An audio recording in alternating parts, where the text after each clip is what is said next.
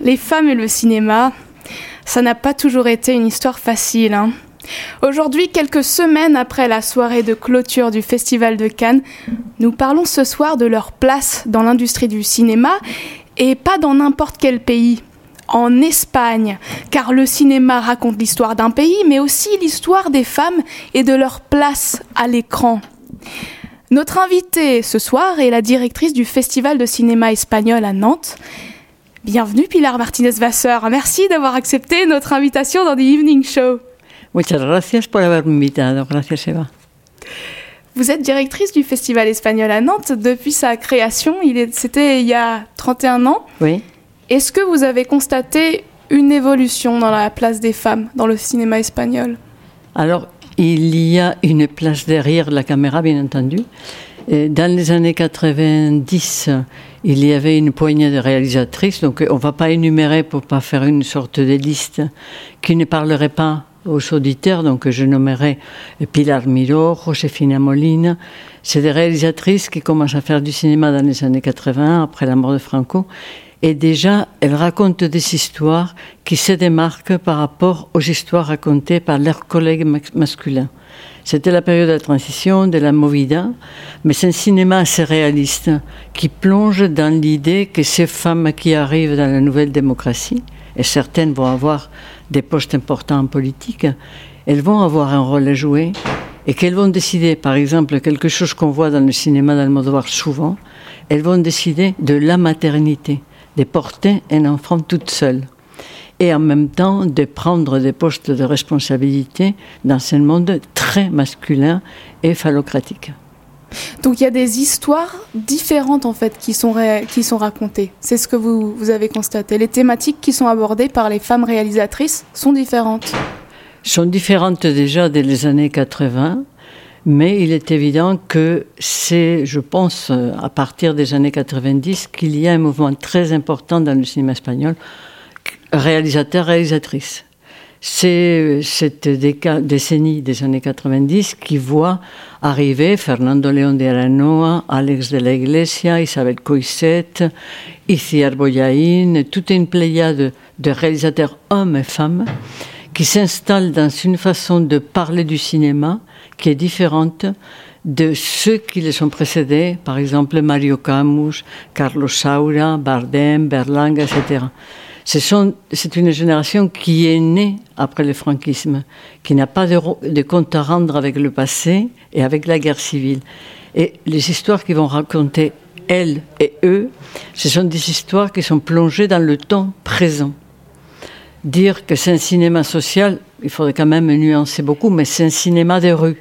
C'est un cinéma, Fernando León de la Noa et Boyain parlent très souvent d'un cinéma à ras de trottoir. C'est-à-dire voir comment les gens vivent, pensent. C'est un cinéma qui va vers les quartiers des grandes villes, qui parle des ruptures générationnelles. Un thème qui est récurrent dans le cinéma espagnol, qui est la question de la famille, du rôle de la mère. Donc, c'est aussi une nouvelle famille qui apparaît dans ce cinéma des années 90. Et c'est un cinéma qui, dans leur dialogue, c'est un cinéma de l'oralité. C'est-à-dire que ce sont des cinéastes, et on peut voir les bons patrons bientôt, ce sont des réalisateurs qui écrivent, sont des écrivains en même temps, des scénaristes qui écrivent leur dialogue d'une façon extrêmement précise. Et ça donne l'impression que les acteurs sont en train d'improviser. Hmm. Donc ça, je crois, c'est une avancée importante. Et aussi, ce sont des réalisateurs, et Alex de la Iglesia était vraiment un exemple à lui tout seul, ce sont des réalisateurs qui ont à cœur de, parler à un public. C'est-à-dire, ce sont des réalisateurs qui ne font pas de cinéma pour eux-mêmes, comme la, la, génération précédente. Ils faisaient des films, mais il n'y avait pas euh, une préoccupation pour la réception de leur cinéma. Ils faisaient du cinéma, mais ils n'allaient pas souvent au festival, ils ne voyaient pas après les films, ils faisaient le suivant. Là, ils sont très, très, très préoccupés par le public. Ils veulent à tout prix que ce histoire, que ce cinéma soit vu par des jeunes. Et ça, ils sont vraiment très attentifs à la sortie de films, aux recettes, et non pas du point de vue économique, parce qu'ils ont besoin de relais. Et ils ont besoin que leurs histoires arrivent dans ce public. Donc, dans cette génération des années 90, on voit les grandes réalisatrices arriver. Je vais parler de Coïsette et Boyaïn, puisque ce sont les deux grandes réalisatrices. Cette année à Nantes, plusieurs réalisatrices étaient à l'honneur dans ce festival espagnol. Et on pense par exemple à Aisha Boyin et son film Maïcha Belle, mais également à Clara Roquette avec euh, Liberta. Est-ce que ces deux femmes sont le reflet d'un paysage changeant de l'industrie du cinéma espagnol ou est-ce que ce sont des exceptions, Pilar Martinez-Vasseur alors, ce sont des femmes d'abord de générations très différentes parce que ici à Boyain, comme Isabelle Coisset, qui est, je crois, la plus internationale avec Boyain, sont des réalisatrices qui sont nées dans les années 60. La génération qui arrive au cinéma actuellement, dans les années 2022, c'est une génération qui euh, est née dans les années 80. Donc leur vécu est très très différent. Ce sont des réalisatrices également dont la formation est assez différente. Donc si je parle de Clara Roquette et Libertad, Pilar Palomero qu'on a vu euh, l'année 2021 avec Las Niñas, qui est un film qui a eu beaucoup d'écho en France, qui a eu vraiment une sortie euh, commerciale dans les salles. Ce sont des réalisatrices qui vont être des scénaristes avant de prendre la caméra. Et ça, c'est assez intéressant. C'est le cas de Clara Roquette, par exemple. Clara Roquette, par exemple. Et Pilar Palomero, par exemple, aussi. Et donc, eh, eh elle participe euh, au cinéma mm, à partir de rôles assez différents. Elles ont cette double casquette, scénariste, réalisatrice. Donc elles participent. Parfois, elles font du montage. Parfois, elles, elles font de co-réalisation. Donc c'est vrai que cette génération qui arrive actuellement, et dans le film qu'on va voir prochainement, Alcaraz de Clara Simon, qui a eu le prix à Berlin. Donc c'est la première fois qu'une euh, femme espagnole. À la Berlinale cette année, Alcaraz. Oui, et c'est la première fois qu'une femme espagnole a un prix, le premier prix.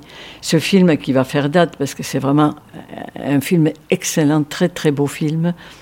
On se rend compte que cette réalisatrice aussi vient d'un cinéma où sa formation, comme euh, d'ailleurs euh, Clara Roquette et d'autres, est une formation hum, très souvent à l'étranger. Donc mm. elle passe par une formation aux États-Unis ou dans d'autres pays européens, parle plusieurs langues, ça c'est très important. Et dans ces deux cas, euh, Clara Roquette ou Clara Simon, toutes les deux, ce sont deux réalisatrices aussi qui entre elles, dans toute cette génération qui arrive dans ces années 2020, collaborent facilement, travaillent ensemble. Il n'y a pas forcément de concurrence en fait. Non, c'est très. Et dans la génération précédente, hommes et femmes 90, c'est une sorte, pour les réalisatrices, une sororité, une collaboration dans des projets. Nous, à Nantes, on a vu Marta Nieto, qui est une actrice euh, d'un film de Solo en Madre, qui a été aussi un film encensé par la critique en France, etc. Et lors d'une rencontre, Martin est actrice, avec la Roquette réalisatrice, elle parle le scénario. Hmm. Parle le scénario, nous on écoute, ça nous intéresse. Et on se rend compte un mois après que l'actrice Marta Nieto finissait son court métrage, qui va sortir maintenant dans le festival. Et donc il y a une entraide, un savoir-faire partagé. Et ça, c'est particulièrement important. Et pour la génération précédente euh, des années 90, entre ici Arboyain, euh, Léon de Arano, donc Carlos de la Iglesia, Fesser, etc., ils font un cinéma qui est tellement différent les uns des autres qu'il ne peut pas avoir concurrence. Il y a des recettes qui sont transmises et qui sont déclinées en fonction de leur vécu et de leur regard sur le cinéma. Et ça forme une belle complémentarité. Et justement, il y a un documentaire euh, qui retrace cette évolution de la place des femmes à l'écran en Espagne. Il s'appelle Con la patata quebrada de mhm. Diego Galán. Ça veut dire en gros euh, retourne à tes fourneaux. Mhm. C'est issu du dicton populaire La mujer honrada en casa con la patata quebrada qui veut dire la femme honorable se trouve à la maison avec la jambe cassée. Alors pardonnez mon accent espagnol. Euh, et on se rend compte, Pilar Martinez-Vasseur, que Justement, ça a été difficile pour les femmes euh, à l'écran et derrière l'écran pendant la dictature de Franco. Comment est-ce que ça, ce régime dictatorial a impacté les rôles qu'obtenaient les actrices?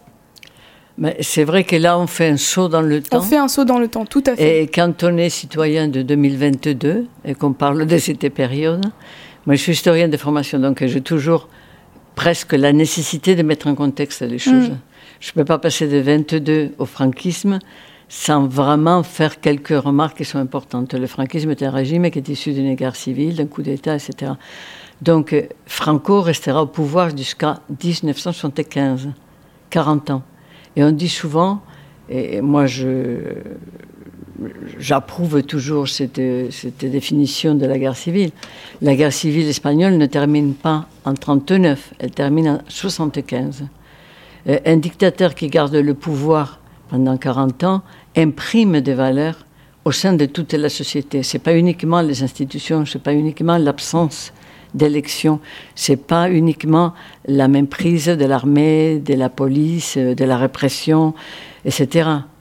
C'est également comment ce régime va distiller, va inoculer des valeurs qui sont des valeurs des vainqueurs et qui sont des valeurs qui reviennent depuis le siècle d'or, 19e, etc., où la femme a une place essentielle qui est essentiellement reproductrice, c'est-à-dire mère au foyer, et une mère qui, dont le rôle fondamental, c'est procréer et donner des enfants à la patrie puisque après une guerre civile, on est en train de voir ce qui se passe en Ukraine actuellement, il va y avoir vraiment une baisse énorme de la population. Donc ça, c'est ce rôle-là. Et cette éducation était donnée dans les écoles, primaires, secondaires, etc. Donc le cinéma est le reflet de cette société. quel rôle elle savait derrière la caméra? Elle savait ce rôle secondaire. Et c'est très intéressant de voir que le héros était souvent un homme issu de l'armée ou bien un homme qui euh, appartenait au clergé, ou bien un don Juan, comme vraiment dans les pièces du siècle d'or, etc., qui tout lui était permis, puisque finalement la femme était une proie, un objet de désir. Et il y a un film que je voudrais que les auditeurs regardent, parce qu'on est là aussi. C'est ingrat de parler du cinéma et pas voir les films. Donc il y a aujourd'hui de ma part un conseil de cinéma. Oui, dites-nous. C'est Juan Antonio Bardem, puisqu'on va parler de Javier Bardem, qui est vraiment son neveu. Donc honneur à l'oncle. Juan Antonio Bardem. Le plus beau film sur la femme sous le franquisme s'appelle Grande Rue, Calle Mayor, 57. Dans ce film, Bardem, sous la censure communiste, donc persécuté par le régime, interdit souvent des réalisations, puisqu'il y avait toujours des gens de la sécurité qui assistaient au tournage, fait un film dans lequel on voit le drame de la femme espagnole célibataire qui arrive à un âge où personne ne va vouloir d'elle, qui n'existait pas puisqu'elle ne sera jamais mère, et qui nous renvoie à Federico García Lorca, le grand poète assassiné pendant la guerre civile, avec une pièce de théâtre qui est extraordinaire et qui est Dierme, le drame de la femme qui n'enfantera pas. Et des thèmes comme ça, on le retrouve toujours avec une ligne rouge dans le cinéma d'Almodovar. De belles, euh, de belles recommandations. Et puis, parlons à présent d'un film qui va bientôt sortir au, au 14A. Euh, c'est un Buen Patron, réalisé par Fernando León de Aranoa. Et Javier Bardem, justement, y incarne un patron sans scrupules. Quel, euh, quel rôle est accordé euh, aux femmes dans ce film, Pilar Martinez-Vasseur A priori, donc, je ne vais pas non plus dévoiler le film, parce que je crois que pour ce mois de juin, il faut aller voir ce film, en période électorale. Donc, c'est une histoire d'un patron euh, qui exerce la direction dans l'entreprise façon paternaliste. C'est un film a priori très masculin. Par contre, dans ce film, Léon Delano, qui est de cette génération du cinéma social des années 90, brosse le portrait d'une stagiaire, comme il y en a tant partout dans notre vie, qui arrive de cette entreprise et qui va être la proie, non seulement de ses patrons, mais de certains employés, et qui arrive vraiment à faire de ce rôle de stagiaire un rôle extraordinaire, puisque finalement, bon, je laisse la fin, à découvrir. Mais c'est vraiment une belle, une très très belle vengeance, la petite stagiaire. Donc euh, voilà, je crois que c'est intéressant pour ces étudiants qui sont en train de se préparer pour postuler à des stages dans différentes entreprises, etc.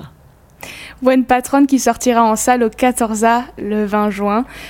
Merci beaucoup Pilar Martinez-Vasseur, co-directrice du Festival de cinéma espagnol de Nantes. Vous nous avez régalé avec euh, cette question de quelle place on accorde aux femmes dans le cinéma espagnol. Merci. Gracias a todo el equipo y buenas noches. No, buenas tardes.